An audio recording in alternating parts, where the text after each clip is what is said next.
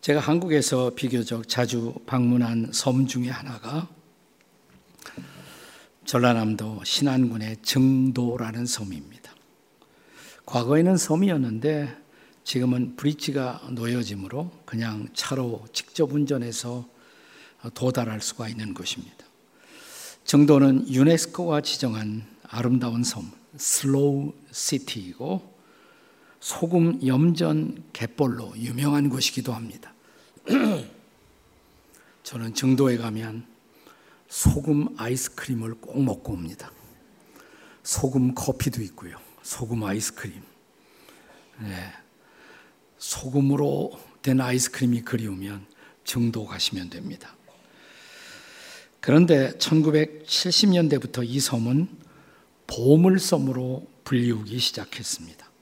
1975년 이섬 정도면 방충리 도독도 앞바다에서 한 어부가 던진 그물에 고급 도자기들이 걸려 올라온 것이 계기가 되었습니다.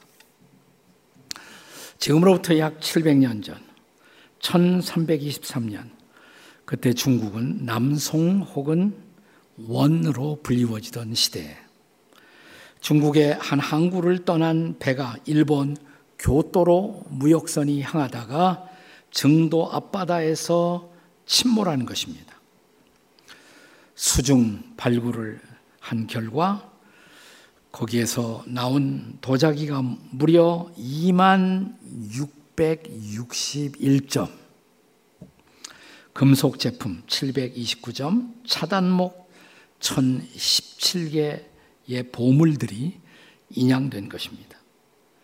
이 보물선 발굴 유역은 1981년 우리 국가의 문화 사적지로 지정되고 이곳 바다가 한눈에 내려다 보이는 조망지에 발굴 기념비가 세워집니다.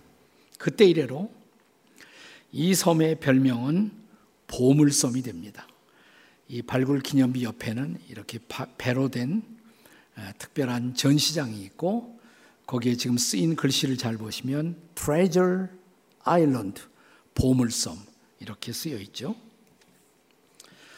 그런데 그보다 저와 여러분에게 오늘 중요한 사실은 이 정도에는 인구의 90%가 그리스도인들이 살고 있다는 것입니다. 우리나라에서 가장 복음화된 섬이라고 할 수가 있습니다.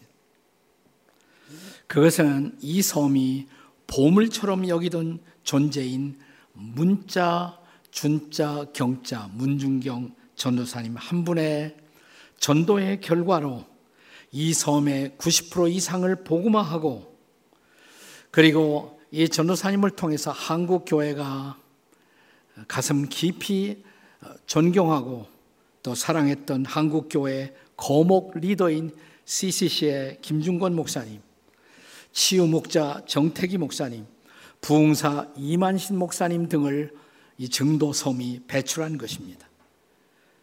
그래서 이 섬은 보물선에서 보물들을 건지기 전에도 그리스도인들에게는 보물섬으로 간주되어 왔어요. 거기 사람들은 이렇게 말합니다. 문중경 전도사님이 보물이제 이렇게 말합니다. 그 보물이 보물 같은 하나님의 백성들을 그 섬에 세웠던 것입니다. 문중경 전도사님 본래 17살에 결혼했지만 자식이 없어 남편이 다른 여인과 살림을 차리자 자기 홀로만의 삶을 개척하게 됩니다. 1927년 목포로 이사하면서 한국교 유명한 부흥사 이성봉 목사님의 응량으로 예수님을 영접하고 그리스도인이 되고 1931년 이성봉 목사님의 권면으로 당시에 경성 성서학원 지금의 서울 신학대학에 입학해서 전도자의 길을 걷기 시작합니다. 그녀가 맨 처음 전도한 것은 자기의 시집이 있던 신안군 임자도의 진리교회를 개척합니다. 제가 한 두어 달 전에 거기에 가서 부흥회를 인도하기도 했습니다. 그리고 이어서 이 신안군 여러 섬에 아홉 개 이상의 교회를 개척하신 것입니다. 1년에 고무신 아홉 켤레가 닳도록 섬들을 순회하며 복음을 전했습니다. 그리고 1950년 6.25 전쟁이 발발하자 마침 목포에 나가셨는데 주변 사람들의 만류를 무릅쓰고 나는 거기서 내 사랑하는 양들이 그대로 죽는 것을 두고 볼 수 없다고 스스로 증도로 걸어 들어와 공산당에게 붙잡힙니다. 정동리 백사장 앞에서 어, 공산당원들은 문중영 전도사님에게 총구를 겨누고 새끼 많이 난 씨암탉 같은 년 전도를 많이 했다 이 말이에요. 그리고 총구를 당겨 순교자의 생을 거기서 마무리한 것입니다. 하지만 그녀의 순교의 피는 신안군 일대 특히 정도를 복음화하고 믿음의 거목들을 일으키는 보배로운 전도자의 일생을 살았던 것입니다. 그래서 정도 그리스도인들은 정도의 진정한 보배는 보물선이 아니라 문중경 전도사님이고 전도사님을 통해서 일어났던 믿음의 거목들이 바로 우리 섬의 보배라고 말하는 것입니다. 그런데 오늘 본문 여기 신명기 26장 18절은 하나님을 섬기는 하나님의 백성 전부를 보배로운 백성 보물이라고 말합니다. 같이 읽어 볼까요? 다 같이 시작. 여호와께서도 내게 말씀하신 그대로 오늘 너를 그의 보배로운 백성이 되게 하시고 그의 모든 명령을 지키라 확언하였느니라. 신약 성경은 우리가 이렇게 보배로운 주의 백성이 될 수 있었던 것은 보배로운 한 분을 만났기 때문이라고 말합니다. 이제는 베드로 전서 2장 6절을 같이 읽어보세요. 우리 저 제가 10시 예배하다가 12시 예배하면 완전히 분위기가 달라요. 왜 이렇게 목소리가 안 나오는지 몰라요. 12시에. 배가 고파서 그런지. 자, 크게 한번 읽어보세요. 시작. 성경에 기록되었을 때 보라 내가 택한 보배로운 모퉁이 돌을 시온에 두노니 그를 믿는 자는 부끄러움을 당하지 아니하리라. 아멘. 그렇다면 주님의 기대처럼 우리가 보배로운 백성이 되기 위해 할 일은 무엇일까요? 본문은 세 가지를 말씀하십니다. 첫째로 여호와의 율법, 규례와 법도를 행하라고 말씀하십니다. 따라서 하십니다. 여호와의 규례와 법도를 행하라. 16절이죠. 자, 다시 한번 16절 읽습니다. 시작. 오늘 네 하나님 여호와께서 이 규례와 법도를 행하라고 네게 명하시나니 그런즉 너는 마음을 다하고 뜻을 다하여 지켜 행하라. 그렇습니다.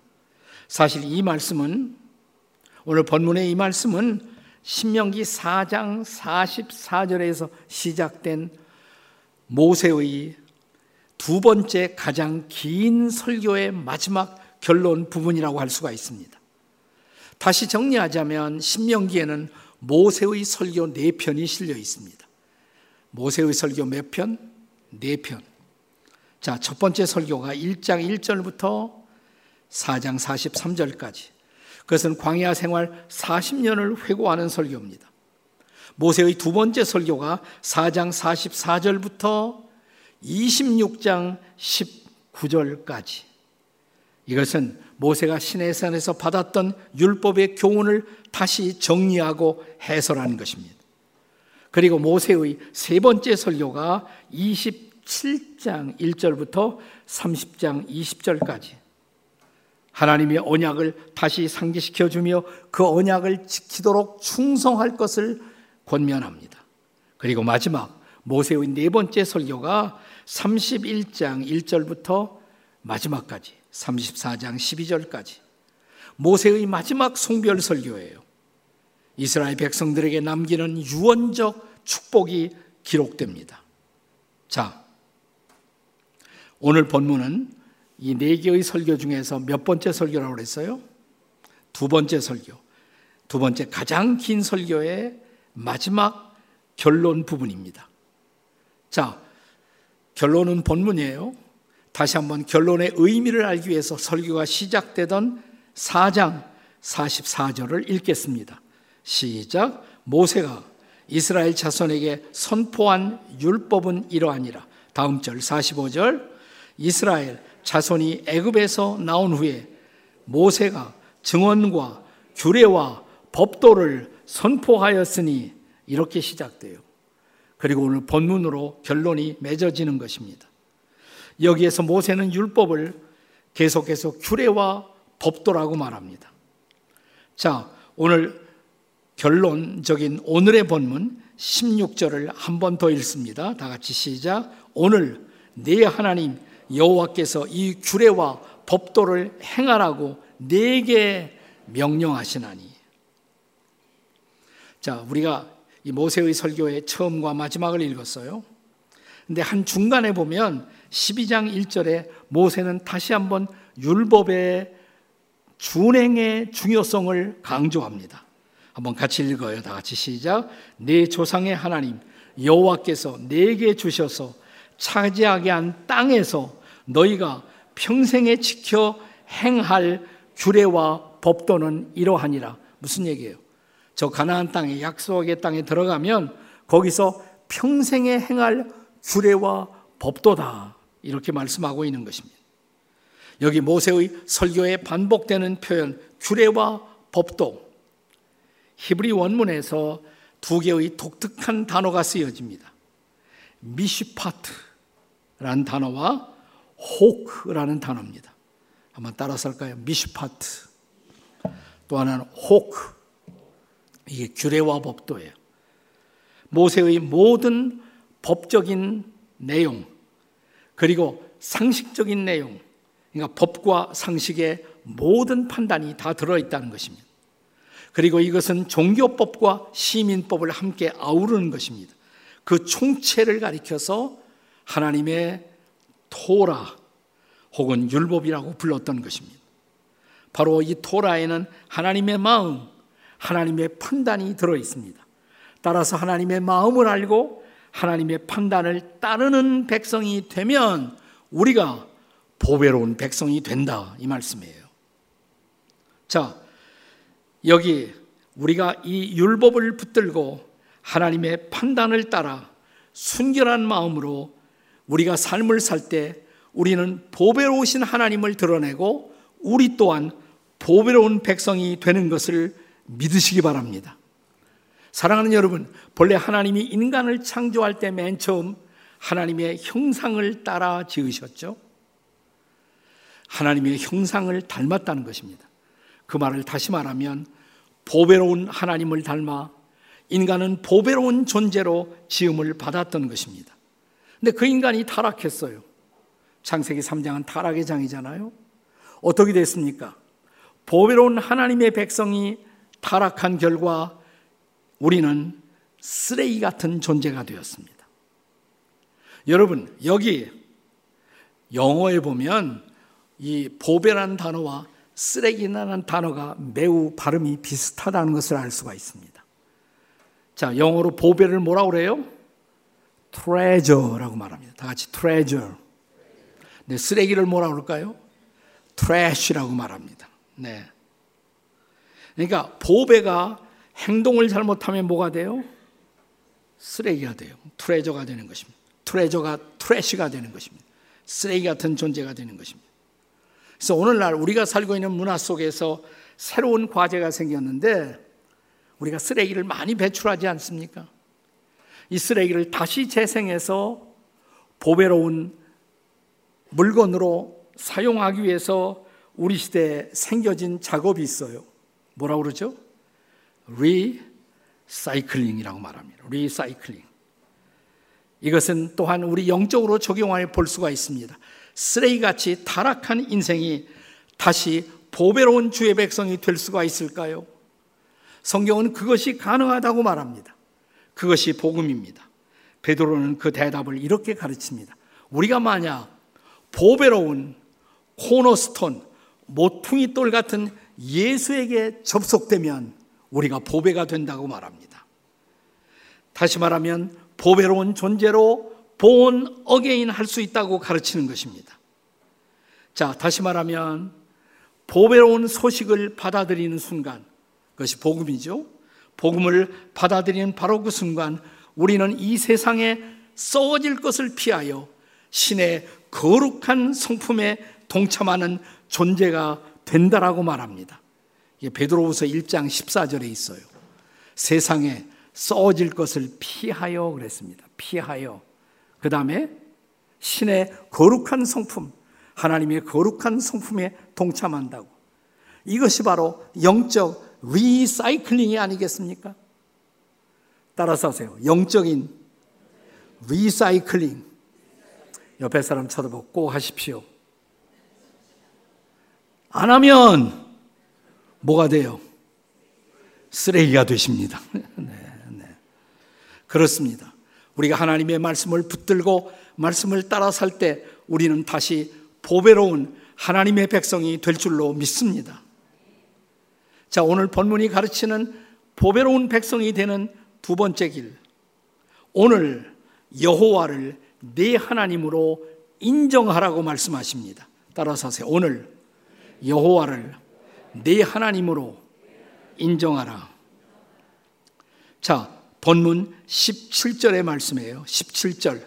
자, 17절이 어떻게 시작되나 보세요. 다 같이 시작. 내가 오늘 여호와를 내 하나님으로 인정하고 또 그 도를 행하고 여러분 구약을 읽어 보시면요. 하나님의 이름을 대표하는 이름이 두 가지가 있습니다. 물론 하나님의 이름은 두 가지 말고도 굉장히 많이 있어요. 제가 하나님의 이름 가지고 이런 두꺼운 책을 한 권 쓰기도 했습니다. 굉장히 많아요. 근데 제일 중요한 것은 두 가지예요. 하나는 여호와. 여호와를 히브리 사람들은 이스라엘 사람들은 야훼 이렇게 말합니다. 야훼. 다 같이 야훼. 야훼라는 말이 6,700번이나 나와. 구약 성경에 6,700번. 근데 두 번째로 많이 나오는 것이 엘로힘. 다 같이 엘로힘. 2,500번이나 등장합니다. 근데 야훼, 여호와라는 이름이 언제부터 이스라엘 백성들에게 불리워졌나? 출애굽할 때부터. 그때부터 시작된 거예요. 자, 애굽에 노예되었던 이스라엘 백성을 하나님이 모세를 보내어 구출하시죠. 모세가 하나님이 보내시니까 가면서 어, 나를 보낸 이가 누구냐고 물으면 하나님을 제가 어떻게 설명할까요? 이렇게 말해라. 나는 스스로 있어서 있는 자라고. 그게 바로 야훼라는 뜻이에요. 여호와의 뜻이에요. 다 같이 나는 스스로 있는 자라. 야훼. 나는 스스로 있어서 있는 자라고. 그런 내가 너희를 구출하겠다고. 그런 내가 너희와 함께 하겠다고. 그래서 야훼는 이스라엘과 함께 하시는 하나님, 구원의 약속을 준행하시는 하나님으로 이스라엘 백성들에게 불리워지기 시작한 것입니다. 근데 오늘 본문은 그 야훼가 또한 우리의 엘로힘이 되신다고 말하는 거예요. 야훼를 엘로힘 하나님으로 인정하라는 것입니다. 근데 엘로힘이라는 말은 복수입니다. 본래 그 단어가 복수예요. 이것은 하나님이 신이 여러 개 있다는 어, 다신론을 가르치는 말씀이 아닙니다. 이스라엘 백성들이 복수를 쓸 때는 예를 들어서 워터 물에다가도 s를 쓸 수가 있어요. 그러면 그것은 거대한 물 폭포를 말하는 것이에요. 그래서 엘로힘 이게 복수인데 그렇게 되면 엘은 단수지만 엘로힘이 되면 복수인데 그것은 위대한 하나님, 초월자이신 하나님, 전능자이신 하나님을 가리키는 것입니다. 너희를 애굽 땅에서 구출한 그 야훼가 바로 너희들의 엘로임이시다. 너희들의 절대자이시다. 너희들의 전능자이시다. 이렇게 선언하는 것입니다. 야훼를 엘로힘으로 하나님으로 믿고 따른다면 너희는 하나님의 보배로운 백성이 될 것이야. 이렇게 약속하는 것입니다. 잠언 우리가 잘 아는 잠언 3장 5절과 6절의 말씀을 함께 읽겠습니다. 같이 읽습니다. 시작. 너는 마음을 다하여 여호와를 신뢰하고 내 명철을 의지하지 말라. 너는 범사에 그를 인정하라. 그리하면 내 길을 지도하시리라. 아멘. 여호와를 인정하라. 야훼를 인정하라. 야훼를 하나님으로 인정하라. 그리하면 그가 내 길을 지도하신다. 그런데 야훼나 엘로힘 이것은 너무나 거룩하신 하나님의 이름이에요. 그래서 이스라엘 백성들은 그 단어를 사용하기를 주저했습니다. 성경을 읽다가도 야훼, 엘로힘 나오면 그냥 지나가요. 묵음으로 지나가요. 그 대신 그 하나님을 발음하기 위해서 단어 하나를 발명했습니다. 그 단어가 뭐냐면 아도나이라는 단어예요. 다 같이 아도나이. 주님이란 뜻이에요. 주님, Lord, 주님. 네. 주인이란 뜻이에요. 이 단어로 대체했어요. 성경 읽다가 야외 나오면 아도나이 이렇게 대체했던 것입니다.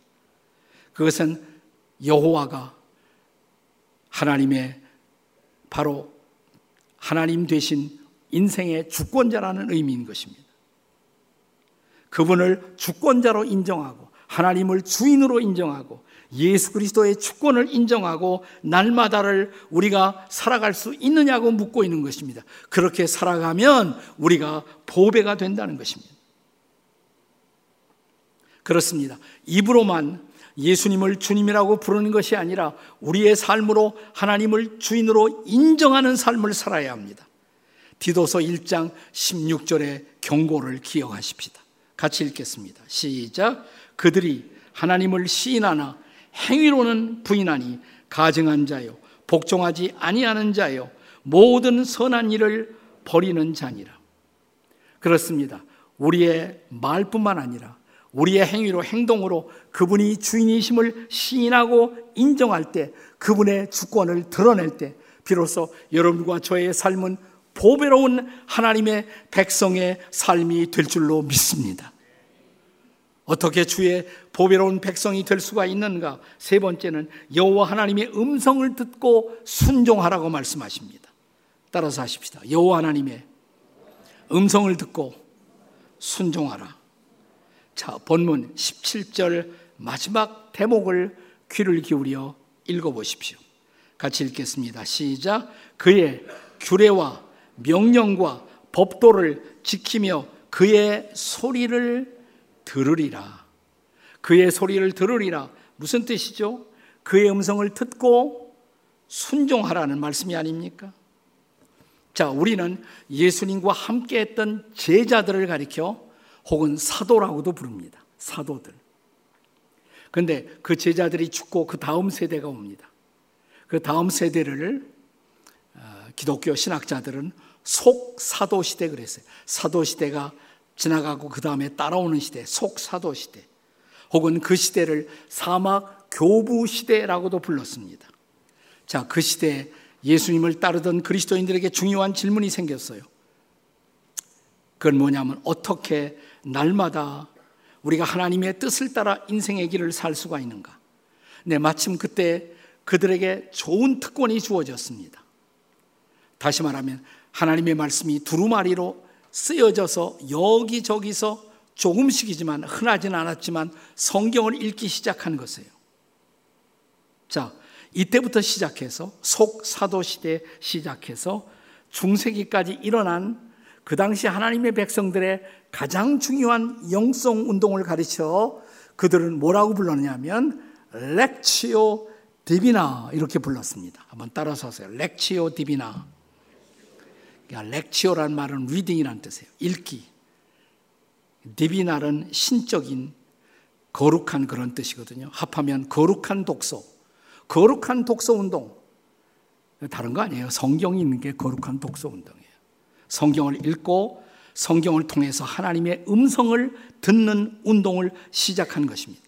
그리고 성경을 읽는 마지막 중요한 것은 읽은 대로 음성을 들은 대로 사는 것, 실천하는 것이었습니다. 후일 종교 개혁자인 마틴 루터는 이것을 다시 세 가지 단계로 정리했습니다. 우리의 모든 신앙생활, 영성생활은 결국 세 가지 단계를 따르는 것이다. 첫 단계를 루터는 오라치오라고 불렀습니다. 따라서. 오라치오. 그냥 소리 내어 성경 읽는 거예요. 소리를 내서 성경을 읽는 것입니다. 그냥 읽으면 자꾸 입신해요. 그러니까 성경을 읽을 때 소리를 내서 읽어야 돼요. 그 다음에 두 번째, meditatio. 다 같이 meditatio. N자 붙이면 영어가 되죠. meditation. 라틴어예요, 다. meditatio. 묵상하기. 성경 읽은 다음에 묵상하기. 또 거기서 끝나요. 세 번째, 다 같이 tentatio. 실천하기. 그러니까 소리내어 성경 읽고 묵상하고 그 다음은 뭐예요? 그대로 실천하기. 그리고 루터는 이렇게 말합니다. 그리고 말씀을 붙들고 고귀한 실천을 할 때 우리는 고귀한 하나님의 백성이 된다고. 그렇습니다. 말씀의 실천만이 우리에게 이런 놀라운 삶을 가져다 주는 것입니다. 제가 지나간 날을 이렇게 담임 목사 시절을 회고할 때 마음에 축복이 있었던 일 중에 하나는 어느 날 제가 큐티하다가 잠언 11장 10절과 11절의 말씀을 묵상하게 되었어요. 자, 무슨 말씀인지 한번 같이 읽겠습니다. 다 같이 잠언 11장 10절과 11절. 다 같이 읽겠습니다. 시작. 의인이 형통하면 성읍이 즐거워하고 악인이 패망하면 기뻐 외치느니라. 그 다음 성읍은 정직한 자의 축복으로 인하여 진흥하고 악한 자의 입으로 말미암아 무너지느니라. 우리 교회는 개척 초기부터 선교를 강조해 왔습니다.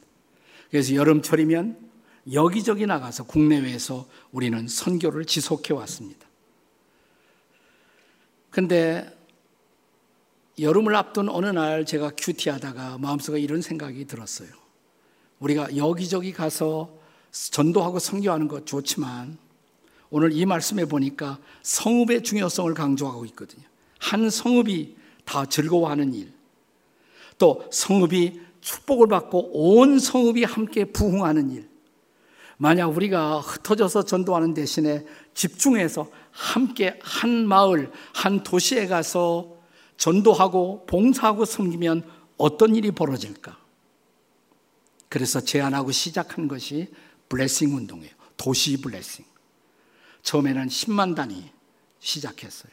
10만 단위쯤이면 우리가 어, 전체를 어느 정도 커버할 수 있다고 생각해서 10만 단위의 도시에 가서 우리의 도움을 필요로 하는 교회들에 흩어져서 한 주간 동안 봉사하고 섬기고 그리고 수요일 저녁 같은데 함께 다 모아서 주변에 믿지 않은 이웃들을 초청해서 전도 집회를 하는 도시 블레싱은 그렇게 시작했던 것입니다. 우리가 코로나가 오면서 조금 느슨해지고 흩어졌지만 코로나를 마무리 지으면서 우리는 제주 블레싱을 하고 전주 블레싱을 했습니다. 10만보다 훨씬 더 큰 단위에 도전하게 된 것이죠. 이렇게 블레싱이 도시를 통해 이어지게 된 것은 너무나도 감사하고 감사한 일입니다.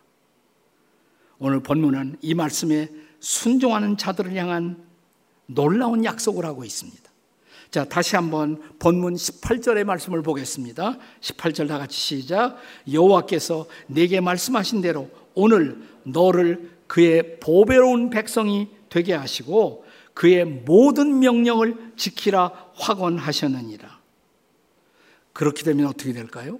그 다음 절 19절 말씀의 약속이에요. 같이 읽습니다. 시작. 그런즉 여호와께서 너를 그 지으신 모든 민족 위에 뛰어나게 하사 찬송과 명예와 영광을 삼으시고 그가 말씀하신 대로 너를 내 하나님 여호와의 성민이 되게 하시리라. 아멘. 아멘이십니까? 이 놀라운 약속을 보세요. 이 말씀에 순종하는 자들에게 주님이 어떤 축복을 약속하시나? 일찍이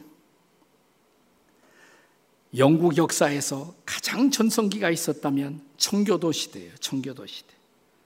청교도 시대 사람들은 누구보다도 하나님의 말씀 앞에 집중하고 그 말씀을 묵상하고 그 말씀대로 살기를 원했습니다. 그때 하나님은 영국 백성들에게 찬송과 명예와 영광을 주셨어요. 해가 지지 않는 나라로 온 세계 위에 영국을 높이 세우셨습니다. 그 위에 하나님은 또 한 민족을 성경의 민족을 다시 주목하십니다. 소위 시온주의 운동이 일어나 흩어졌던 유대인들이 다시 그들의 고토, 지금의 이스라엘로 돌아오기를 시작합니다. 근데 그들이 고토에 돌아오면서 제일 먼저 한 일이 뭔지 아세요? 토라의 회복 운동이에요. 말씀의 회복 운동이었어요. 그러자 짧은 기간 이스라엘은 독립국가로 우뚝 서서 회복되었을 뿐만 아니라 새롭게 세워진 이스라엘, 그리고 흩어진 이스라엘 민족은 전 세계의 주목을 받고 인류의 삶에 기여하는 놀라운 사람들을 배출하고 리더들을 배출하고 노벨상 수상자의 30%를 배출하는 민족이 될 수가 있었잖아요. 이게 그냥 약속이에요. 모든 민족 위에 뛰어나게 하실 것이다. 찬송과 명예와 영광을 주겠다. 그렇다면 사랑하는 여러분, 만약 우리도 이 말씀을 붙들고 이 한반도 땅에서 다시 말씀을 지키는 민족으로 살아갈 수가 있다면, 말씀을 실천하는 민족으로 살아갈 수가 있다면, 말씀을 증거하는 민족으로 우리가 살 수가 있다면, 하나님, 이 한반도 땅에 그분이 부어주실 찬송과 영광과 명예를 묵상해 보세요. 그리고 온 민족 위에 뛰어난 민족을 삼으시겠다. 이것은 비단 이스라엘뿐만 아니라 이 말씀을 붙들고 사는 모든 민족을 향한 하나님의 약속이라면 오늘 이 말씀이 우리 민족의 축복이 되고 우리 민족의 도시마다 축복이 되고 우리를 새롭게 하는 놀라운 보배로운 말씀이 될 줄로 믿습니다. 지나온 여름 7월달 전주를 포함한 국내외에서 수고한 모든 분들에게 감사를 드리고 축복합니다. 그리고 이 축복의 역사가 우리를 통해 계속 흘러갈 수 있기를 도시마다 한반도 전체 그리고 온 역사 가운데 흘러가는 그런 축복의 공동체로 쓰임을 받을 수 있기를 주님의 이름으로 축복합니다. 아멘. 기도하시겠습니다.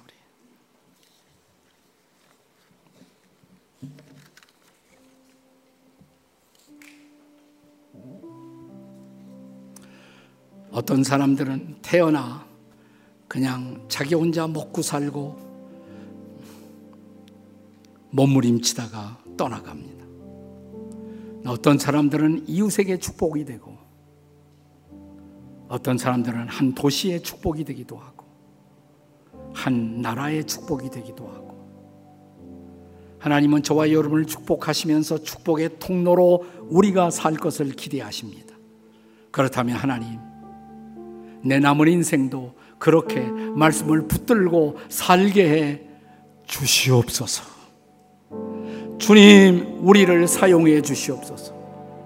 이번 여름뿐만 아니라 다가오는 우리의 인생의 남은 세월 그렇게 우리를 축복의 도구로 써 주시옵소서. 주님 부르고 함께 통성으로 기도합니다. 주님, 우리가 기도합니다. 이 말씀을 함께 이웃들에게 전하며 이 말씀으로 세상을 바꾸고 민족을 바꾸고 민족 치유, 세상 변화에 거룩한 비전을 성취하는 우리 교회가 될 수 있도록 성령으로 역사하시고 인도하시고 함께해 주시옵소서. 민족 치유, 세상 변화의 비전을 안고 태어난 우리 공동체. 하나님, 인간들의 연약함으로 여러 가지 일이 있을 수 있지만 이 모든 것을 뛰어넘어 민족에게 축복이 되고 도시의 축복이 되고 하나님이 쓰실 수 있는 공동체로 계속 우리를 사용해 주시옵소서. 지나간 뜨거운 여름 우리를 사용하신 주님을 찬양합니다.